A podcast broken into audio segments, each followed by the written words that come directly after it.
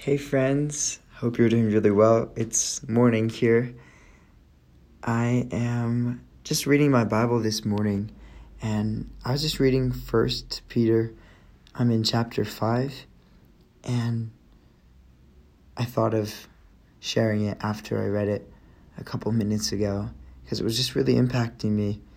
And it's from First Peter 5, it's verse 6 and 7 in the New King James, it says this Therefore, humble yourselves under the mighty hand of God, that he may exalt you in due time, casting all your care upon him, for he cares for you.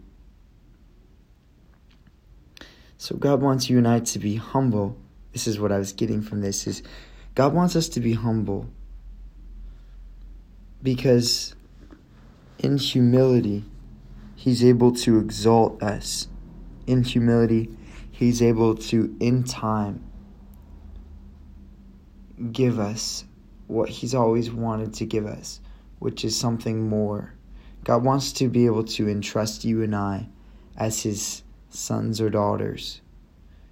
That Ben, as a son, as God's son, a child of God, that I would be obedient to Him and as I prove obedient and humble myself to Him, that He can give me more. And I just love how it says to humble yourselves under the mighty hand of God. Like, wow, God's hand, God's mighty hand. Think of God having a hand. I mean, God is a spirit, but God's hand, like under God's direction. You know, we use our hands to work. We use our hands to do things. We use our hands for so much.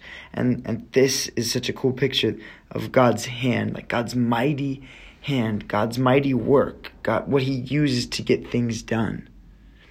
Submit yourselves under God's hand and under God's ability to get things done when you submit yourselves to his mighty hand. He's going to exalt you in due time. But it says this it says, casting all your care upon Him.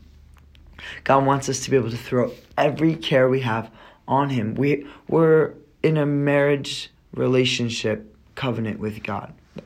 It's He cares about us. He is there for us. In a marriage, I'm not married, but the for, part of what marriage is supposed to be is you live life together and you share each other's burdens, whether it's good or it's easy or hard, whatever.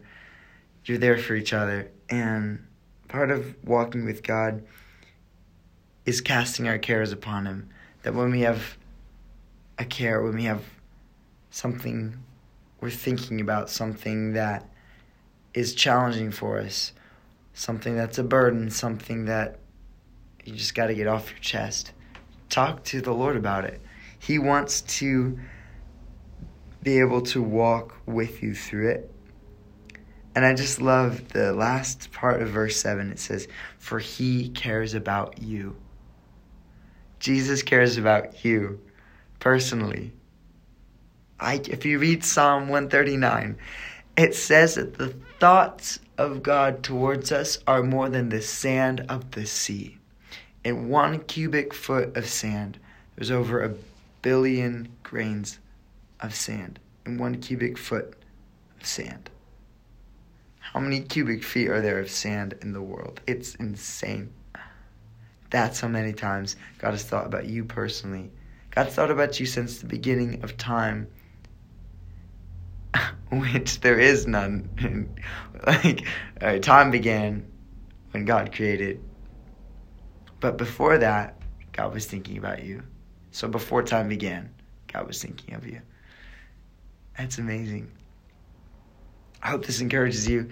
It's so amazing that God thinks about us so much, that God wants to carry our burdens. He wants to be there with us And if we will humble ourselves, He can actually raise us up in due time.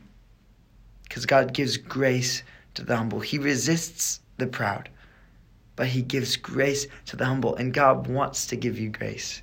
So if you humble yourself today, He'll give you grace. And I pray that you will, you will choose humility because humility is the best place to live from because there's grace and it's God's grace, God's empowerment to change us and to allow us to live how He created us to live in the first place. It's so fulfilling, it's life giving.